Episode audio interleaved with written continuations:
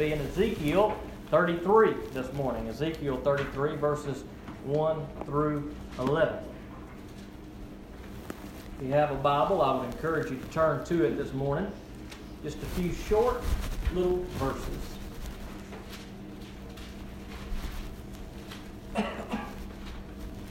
Ezekiel 33, starting in verse 1. That's going to be kind of toward the back of the Old Testament.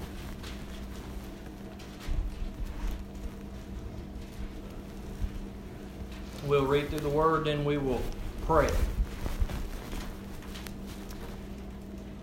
The word of the Lord came to me, Son of man, speak to your people and tell them, Suppose I bring the sword against the land, and the people of that land select a man from among them, appointing him as their watchman. And he sees the sword coming against the land, and blows his trumpet to warn the people. Then, if anyone hears the sound of the trumpet, but ignores the warning, and the sword comes and takes him away, his blood will be on his own head. Since he heard the sound of the trumpet, but ignored the warning, his blood is on his own hands. If he had taken warning, he would have saved his life. However, if the watchman sees the sword coming, but doesn't blow the trumpet, so that the people aren't warned, and the sword comes and takes away their lives, then they have been taken away because of their iniquity but I will hold the watchmen accountable for their blood. As for you, Son of Man, I have made you a watchman for the house of Israel. When you hear a word from my mouth, give them a warning from me. If I say to the wicked, Wicked one, you will surely die, but you do not speak out to warn him about his way, that wicked person will die for his iniquity. Yet I will hold you responsible for his blood. But if you warn a wicked person to turn from his way, and he doesn't turn from it, he will die for his iniquity, but you will have saved your life. Now, as for you, Son of Man, say to the house of Israel, You have said this Our transgressions and our sins are heavy on us, and we are wasting away because of them. How then can we survive? Tell them, as I live, the declaration of the Lord God. I take no pleasure in the death of the wicked, but rather that the wicked person should turn from his way and live. Repent. Repent of your evil ways. Why will you die, house of Israel? Let's pray. Father God, we come to you this morning, I thank you for these good words, and I pray, God, that the Holy Spirit would just speak through me today. I pray that you help us to hear just the message that we need to hear, dear Lord. I pray that you would work on our hearts, dear Lord. I pray that you just would uh, lead us to the cross. I pray that you would lead us to you, dear Lord. I pray that you unite us as brothers and sisters in Christ, that you unite us a, as a church, dear Lord, that we are about your work, that we are about your business, dear Lord, that, that you are first and foremost in our, in our lives, dear Lord. I pray that you Change our hearts in the way that they may need to be changed, dear Lord. Open our eyes to things that maybe are, are in our hearts that we don't see. Open our ears to hear what your word has to say, dear Lord God. Just let the Holy Spirit do a mighty work in you today. God, I pray that you just hide me behind the cross. I pray that you would just humble me, and I pray that you just would uh, just recall to my mind and my heart the exact words of what I need to say, dear Lord, that I don't ramble on, but that I just speak your truth. In Jesus' name I pray. Amen in the context of what is going on here in these verses in this passage of Ezekiel, what had happened is Israel was not doing right. Now that was a pretty common thing in Israel's life. That's what they did, was they did wrong most of the time. And God would send people all throughout the Bible, God would send his people to uh, warn uh, let me rephrase that. He would send a prophet, he would send a leader of some type to warn his people, to lead his people to better things. We don't want to miss that, that God was always trying to lead his people to better things, something bigger, something better. From a place of, of, of evil and badness and all these things that were going on, God was always trying to lead his people to something better. And in the case of Ezekiel, God had called Ezekiel to bring a message to the people. And the message is, is pretty simple in what we, we just read to sum it up. God said, Look, I'm going to send you to warn the people and say, hey, here are some things that may cause the downfall of your people. And they need to recognize that these things could be serious things that could hinder them. And God says, I'm calling you, and as my watchman, Ezekiel, you have the responsibility to warn the people when there's trouble brewing. And he says, if you don't warn people when there's trouble that is about to come, he says, guess what? Blood is going to be on your hands. He said, You have a responsibility as, as the leader that I have put before the people, as the watchman that I have placed before the people of Israel, to warn them when danger is about to come. But God also knows, He knew, He said, Look, not everybody is going to listen.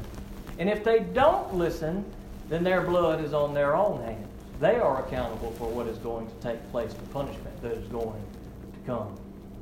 But God had sent His messenger to warn the people and to lead them to a better place. It was not God's desire to bring judgment and punishment and destruction on the nation of Israel. That was never God's desire. God's desire is never to punish us. God would rather deliver us. God would rather, rather take care of us and lead us from the things in our life we shouldn't be involved in and lead us to something better. But oftentimes, as you read in the Old Testament and read even in the New Testament, oftentimes when God was trying to do good by the people and for the people, the people's disobedience and the rejection of God led to hard times. And God told Ezekiel, You have to warn the people. Now, I understand kind of the context of what that passage is, but we're going to we're to take that theme and that idea and the heart in which God was telling that to Ezekiel, and we're going to put it in our own day and time. On July the 16th, it was a Sunday. Some of you were here at this church. I prepared my message for that day, and sometimes God changes your heart. Sometimes He doesn't give you any warning. And on July the 16th, I was sitting in this chair that's not here, but I was sitting there, and all of a sudden I felt God saying, Look, you need to warn your people. You need to tell the people to be on guard. I did not know why, but I felt like God and the Holy Spirit telling me, Look, you better tell everybody be on guard because the enemy is on the prowl looking for someone to devour. He's like a roaring lion. We read 1 Peter chapter 5. And I told you guys then, I said, I don't know why God has put this message on my heart. I said, but we as a church need to be on guard for whatever the enemy may try to do. God was trying to get us prepared for perhaps some rocky times that may would come. Hadn't been that long ago, just a few weeks ago.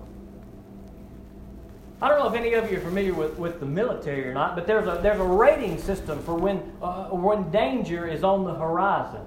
It's called DEFCON. It stands for Defense Readiness Condition. If you've ever watched the movie War Games before, boy, everything gets bad. They pick up the phone, they call, we're going to DEFCON 4, we're going to DEFCON 3. Every time a situation gets a little worse, the DEFCON scale that we have in our military, it goes up one notch. Now, DEFCON 5 mean every, means everything is well. DEFCON 5 means there's no imminent threat, there's no trouble, everybody can sleep well at night and relax. DEFCON 4 means you better be alert.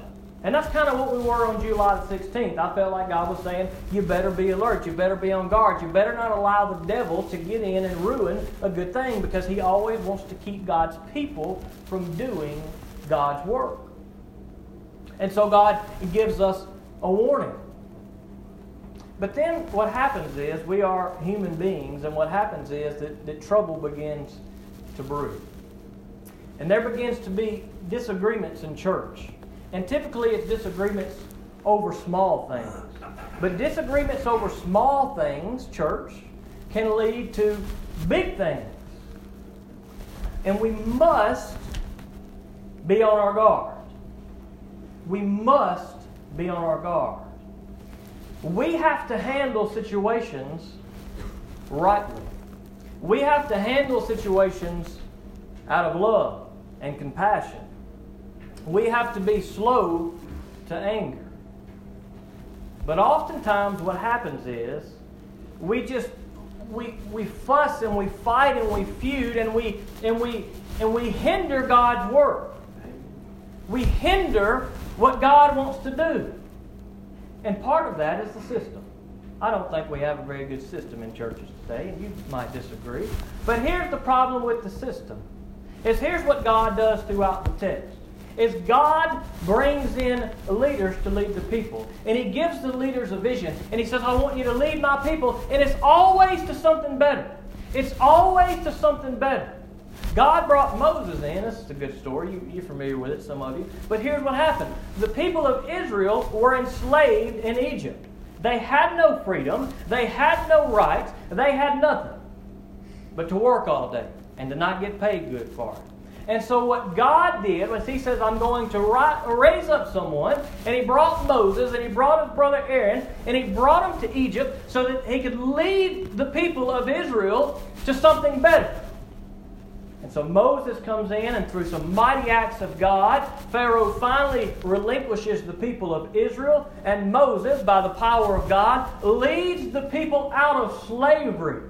They no longer have to be abused. They no longer have to work for nothing. They no longer have to struggle to get by. Instead, God Himself has promised and said, I am going to give you something better. I'm going to take you from slavery and I'm going to take you to a land flowing with milk and honey. Now, not real milk and honey, there might have been some there, but He's talking about a land full of blessing. And here Moses goes, leading the people, leading them out took them from their slavery. Praise the Lord. They should have been the happiest people in the world, right? And they cross the Red Sea. They see the very hand of God split a sea of water in half, and they cross on dry land. That's good stuff. That should have been a group of believers right there. And so then, here's what happens. So then they, they get across the Red Sea, and God is, God is talking to Moses up on the mountain, and everything's going good. And boy, the people start complaining. Well, we don't like this new life. We had it better where we were. We, I, I, want the old way. I like the old way. I don't want to go to where God wants to lead me that's going to be something better. I want to stick with what I was at. I want to go back into slavery. I want to be comfortable in what I was in. And they begin to complain on Moses. Well, God might have sent him to lead us, but He's been up on that mountain a long time. Let's make another God. Let's make another leader. Let's make somebody else to worship because this God of Moses isn't doing what we want him to do in the way that we want him to do it. And the problem was that the people tried to overrule the Lord.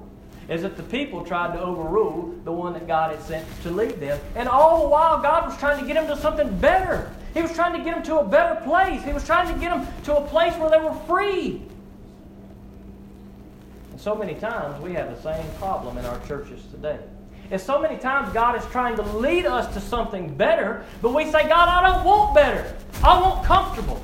I want to stay where I am, God, because where I am is okay. And I don't have to do anything. And I don't have to change anything. And I want to stay right where I am, God. I don't want to do better for you. I don't want to experience the betterness you have. I don't want to spread your kingdom. I want what I want. And you're taking too long and you're not doing it my way, and I want to be back where I was. And what happens is we have churches that don't grow.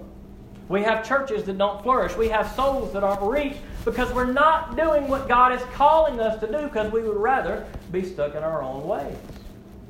And so, what happens so many times in churches today is the people that God puts in place, whether it's a pastor or a leadership team or deacons or whoever God establishes over the church they don't get to lead in the way that God says to lead in this way. Instead, the people say, we don't want to go that way. You know what happened to the people of Moses?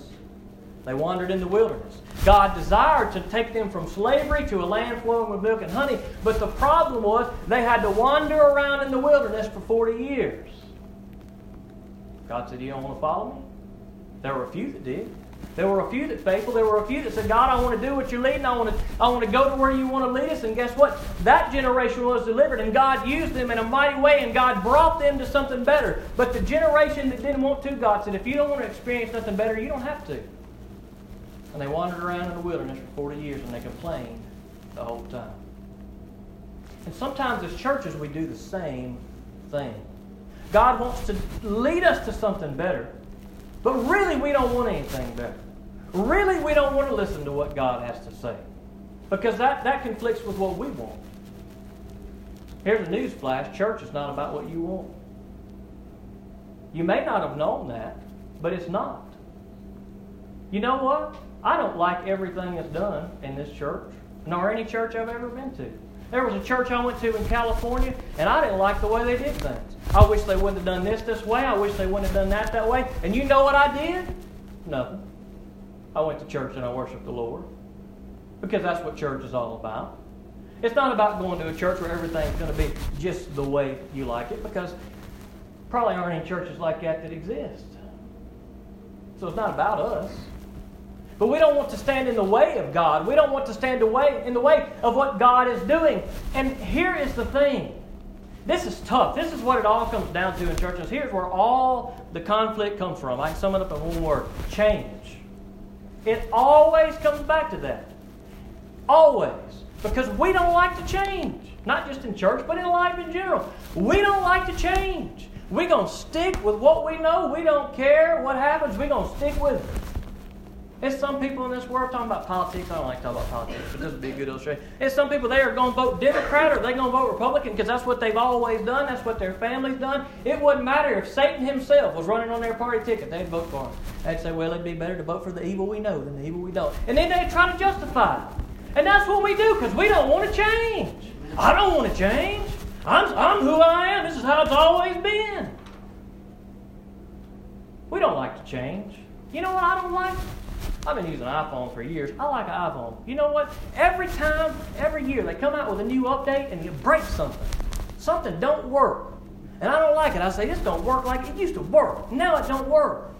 But guess what happens? I don't like it for a couple months and then they fix it. And then I'm bet it's better. And it is better than what I had. See, I say, well, I just want to go back to the old way. But I don't want to go back to the old way. The first iPhone thing was slow and, and honking and heavy. I want the new stuff because I can do so much stuff. But I had to change every year, and it was aggravating every year, and I didn't like it every year. But guess what? It's better now. And church is the same way. We get in this rut and we say, well, church ain't never been this way. Well, guess what? The way we do church now, it wasn't this way 50 years ago, it wasn't that way 100 years ago, and it's got to continue to change. But what we do is we hinder the movement of the Lord because we don't want to change a few things. Now, you may not like it. I'm not saying you have to like everything. But what I am saying is this, is we don't have to cause a scene when we don't like something. The best way to handle a situation is not to voice your opinion in an angry way and say, I'm not going to stand for this. This ain't what I want to do. That's not the right way to do that. If everybody in this church, every time they didn't like something, stood up and made it known what they didn't like, do you know what we would have here? We would have mass chaos guess what? We may be en route to that right now. So we need to watch ourselves. God gave us a warning a couple months ago. I didn't know what, I know now. He said, be on guard. We were at DEFCON 4. We're moving to DEFCON 3. DEFCON 3 means troops are ready. They could come in at any time. We better increase our readiness. That's what God was using Ezekiel to do for the people of Israel. He was saying, You need to increase your readiness because here's what's coming destruction is coming. You know what I believe, though? I believe, and I may be naive, but I believe this. I don't believe that anybody in here wants to destroy the work of God. I, I was going to say if you do, raise your hand, but I ain't even going to ask. If you do, come talk to me after church. I don't believe anybody in here wants to destroy the work of God. If you're in here today, I am going to ask you to raise your hand this. If you're here today and you want to see Jesus glorified, if you want to see the cross preached, Jesus Christ and Christ crucified, if you want to see souls changed, if you want to reach new people, if you think that's what church is about, I want you to raise your hand. Praise the Lord. Ain't that good? Ain't that good that we all agree with that? But isn't it silly that anytime we churches trying to make a change that, that, that, that, may lead to something good, that may lead to something better. We've been running about 50 for the last 50 years. I'm happy running about 50. We make it grow, we make it reach more people, but I'm pretty happy where I am. I think we can reach more people. I think we can reach more people. But we have to be willing to change. And when change happens, notice I said when, I did not say if. Because guess what? Changes will happen. When changes happen, even if we don't love them, if they're not unbiblical, it's okay. It's okay. But what we want to do is we want to want to keep things like they are. And then we want to say, oh, I don't understand why we're not reaching any young people. I don't know why people don't want to come to church anymore. I can tell you why people don't want to come to church anymore. Because when they come to church, they see a bunch of Christians arguing about stuff that don't matter. That's why they don't want to come to church anymore. And there's no amount of, of bylaws that we can implement. There's no amount of agendas that we can put in place that's going to change that. We can write bylaws from now to kingdom come. We had a horrible split in this church, one of the worst experiences of my life about 15 years ago. And to solve that problem, you know what we did? We're going to come up with some bylaws, and that's going to solve the problem. No, it's not. You know what happens when you come up with bylaws? You got more things to argue about. Well, I think the bylaws mean this, and I think the bylaws mean that. Guess what? I hate the bylaws. I hate them. You know what? I'll give you some bylaws right now. Love the Lord your God with all your heart, mind, soul, and strength. Love your neighbor as yourself.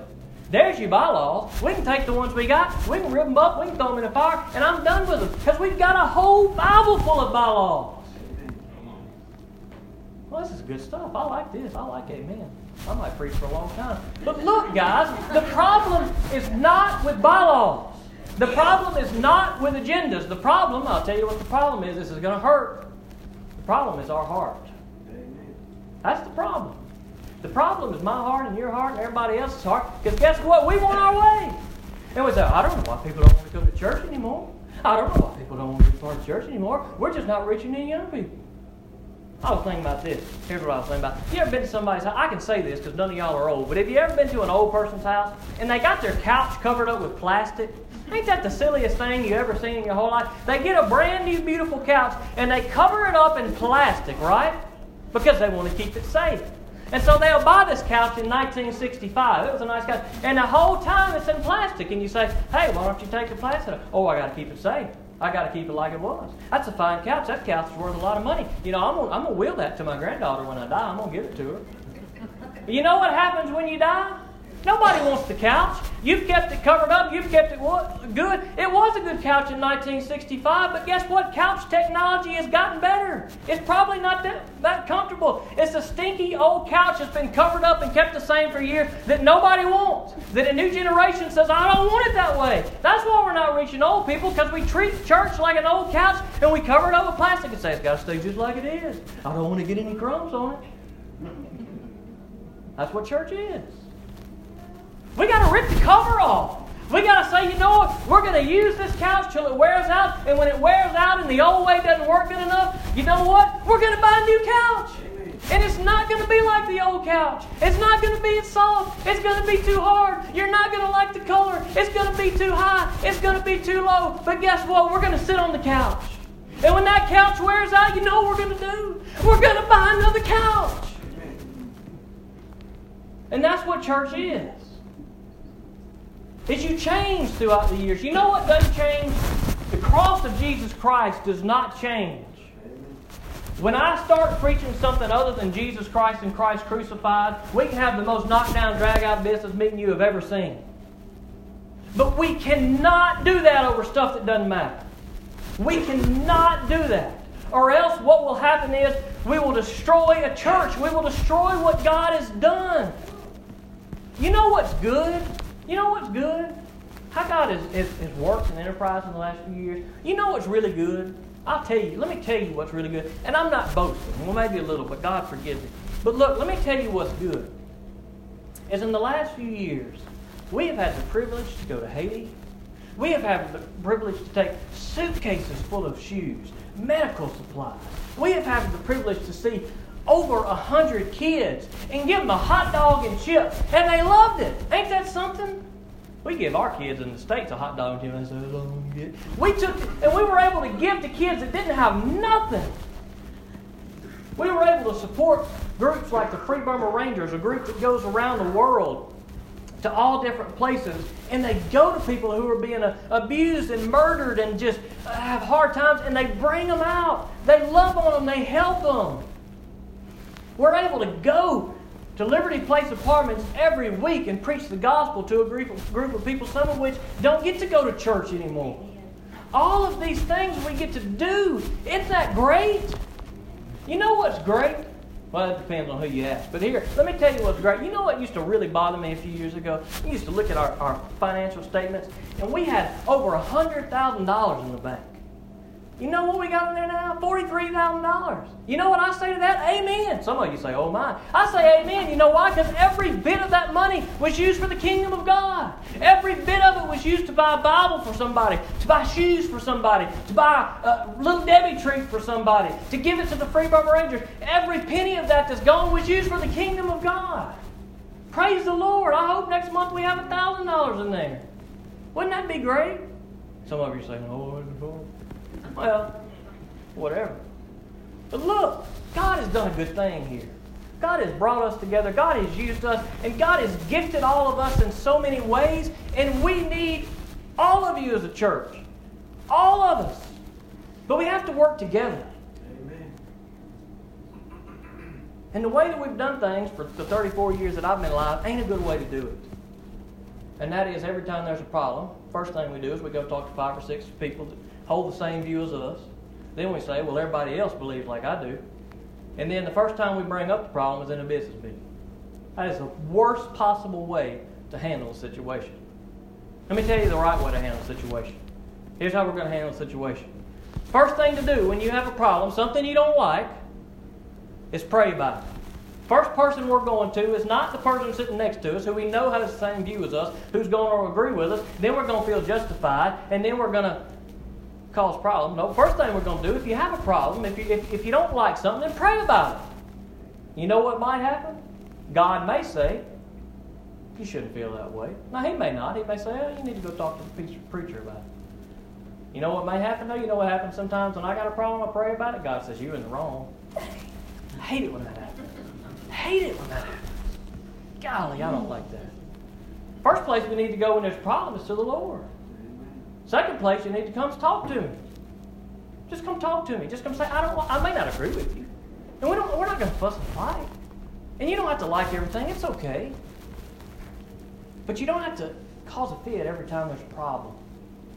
Every time there's a change. Because guess what? Things have to change. It's just that simple. And we have a choice to make. You know, if I was thinking about this, you know, if Jesus was preaching in most churches today, you know, I don't think Jesus would be allowed to preach, to be honest with you. I don't think that they would accept Jesus as a preacher in a church today. You know why? Because he, he, he'd like change. He goes, oh, how you come up with that? Read the Bible. Why do you think all the people of Jesus' day hated him? Because he didn't do stuff the way they used to do it. How dare you come in here, Jesus, and, and touch a person who is sick? Shame on you. You touch a sick person. Eat dinner with a sinner. Who do you think you are? Talking to sinners. Bring a prostitute to him. Hey, look at her. She's a prostitute. Jesus, what do you got to say about that? I forgive her. I love her. Huh? What? You know what they did about it? They killed him. That's what they did. They didn't like Jesus because he was pretty much opposite of everything that everybody else had been teaching. Why? Because they were more concerned about their tradition. That's what happened, and I don't remember the verse, the chapter. I'll tell you afterwards. I can look it up. But here's what happened: a bunch of these guys they came to Jesus when they they said, "Oh Jesus, hold up! Look at your disciples. Let me tell you what they're doing. You, you know that they're eating and they're not washing their hands before they eat. What you gonna say about that, Jesus? You know what he said? He says, look, it ain't what's on the outside that's going to defile a man. If they don't wash their hands and their eat, it's not going to hurt them. Jesus said, you know what defiles a man? What comes from the heart and comes out. Oh. But that's what they say. They said, Jesus, you know, you know the words they use? They said, Jesus, your disciples are not following the traditions of the other. And I don't have a problem with those things. I'm not saying we cut everything all out. Don't misunderstand what I'm saying. The old stuff is good, but there's going to be new stuff, and there's always going to be new stuff. And we are going to change when we need to change for the kingdom of God and it's going to be okay. It's going to be okay. Because I think that we love each other. And I think that we love the Lord.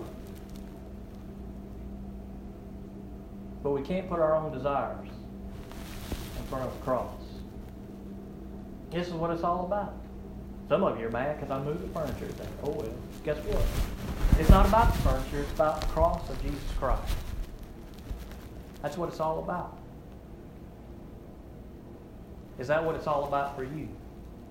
Is that what is most important for you? Would you rather have your way, or would you rather see the kingdom of God continue to grow and reach, reach more people for Jesus Christ? You know, sad, some people, hopefully none of you guys, some people would say, I'd rather have my way. You know, I preached at a church. I'm fixing to show up. I know I'm going to walk. I preached at a church. This has been like 15 years ago. And they invited me to come to this church. And I went in this church, and it looked like a photograph from 1955. You know how many, how many members they had? About half a dozen people there. I think I was uh, the youngest by far. Next youngest was about 80. I don't know what's happening to our church. It's just dying. Well, what are you doing? Well, we're just we're just doing like we always did. I don't understand. It used to work. Yeah, it used to work in 1955. The world's different now. And we've got to get that. The world's different. The cross of Jesus Christ is not different, but the world is different. So we be all things to all people so that some may come to know the Lord. Let's be part of the solution. Let's not be part of the problem. Let's be a church that whatever happens going forward, let's go to God's Word. Let's go to the cross. And let's put Jesus Christ at the forefront of everything that we do. Let's pray. Father God, we come to you this morning and I thank you for your words. Dear Lord, help us to be aware. Help us to, to listen to the same thing that, that, is, that Ezekiel was talking about, dear Lord. That is, we need to be aware that there could be times that come, dear Lord. We can't allow, allow stuff that doesn't matter to affect us, dear Lord. So help us to realize what matters. Dear Lord, help us to realize it's okay for us to, to, to, to not like everything, but God, it's not okay for us to, to pitch a fit. So, God, help us to be able to deal with things out of love with one another as a church, dear Lord God.